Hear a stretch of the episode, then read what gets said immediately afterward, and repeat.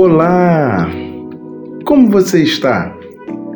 A reflexão de hoje tem como referência o Evangelho de Lucas, capítulo 1, os versos 39 ao 42, que dizem: E naqueles dias, levantando-se Maria, foi apressada às montanhas, a uma cidade de Judá, e entrou em casa de Zacarias e saudou a Isabel.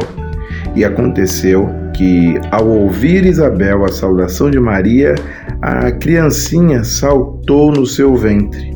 Isabel foi cheia do Espírito Santo e exclamou com grande voz e disse: Bendita és tu entre as mulheres, e é bendito o fruto do teu ventre. Bendito é o fruto de um abençoado ventre. Uma gravidez indesejada não interfere no desejo e no interesse de Deus pela vida que no ventre materno está sendo gerada, pois ninguém é obra do acaso. Jeremias 1:5 diz: Antes do seu nascimento, quando você ainda estava na barriga da sua mãe, eu o escolhi e separei para que você fosse um profeta para as nações. Este foi o desígnio de Deus para o ser humano Jeremias, o então profeta do Senhor aos povos. Deus já está ativo na vida de um ser humano enquanto ele ainda está no útero. O salmista, autor do Salmo 139, verso 13, diz: Tu criaste cada parte do meu corpo, tu me formaste na barriga da minha mãe. São palavras do salmista como reconhecimento de quem o formou no ventre de sua mãe, Deus. Saiba você que já existem vida e identidade divina enquanto no ventre materno estamos. Já existiam vida e identidade divina enquanto no ventre materno nós estávamos.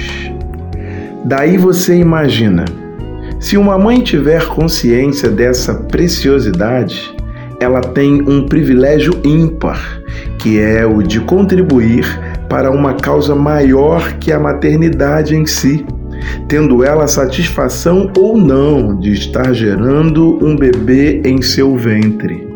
Isto porque o ser humano que nela está sendo gerado tem um propósito divino em sua existência. E se de forma consciente uma gestante vive essa realidade, a sua gravidez será bênção para a criança que está sendo gerada em seu ventre.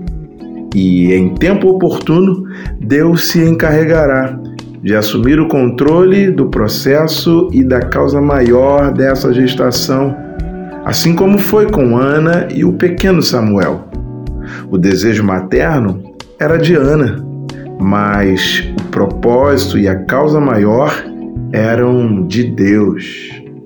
Portanto, ser mãe é ter o privilégio de gestar um potencial e poderoso instrumento de Deus que vai para além das alegrias maternal e familiar pois a causa de Deus, guardada e gestada num ambiente acolhedor e nutricional, tem propósitos maiores e melhores que os nossos, maiores e melhores que o da própria mãe.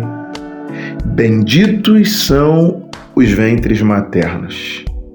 E se tal consciência for internalizada em cada um de nós, essa verdade será vivida a cada nova gestação, pois Deus tem propósitos maiores e melhores que os nossos para a vida de um homem e uma mulher a partir do ventre materno. Deus te abençoe, mamãe, e que Deus nos abençoe enquanto frutos que somos de um abençoado ventre materno.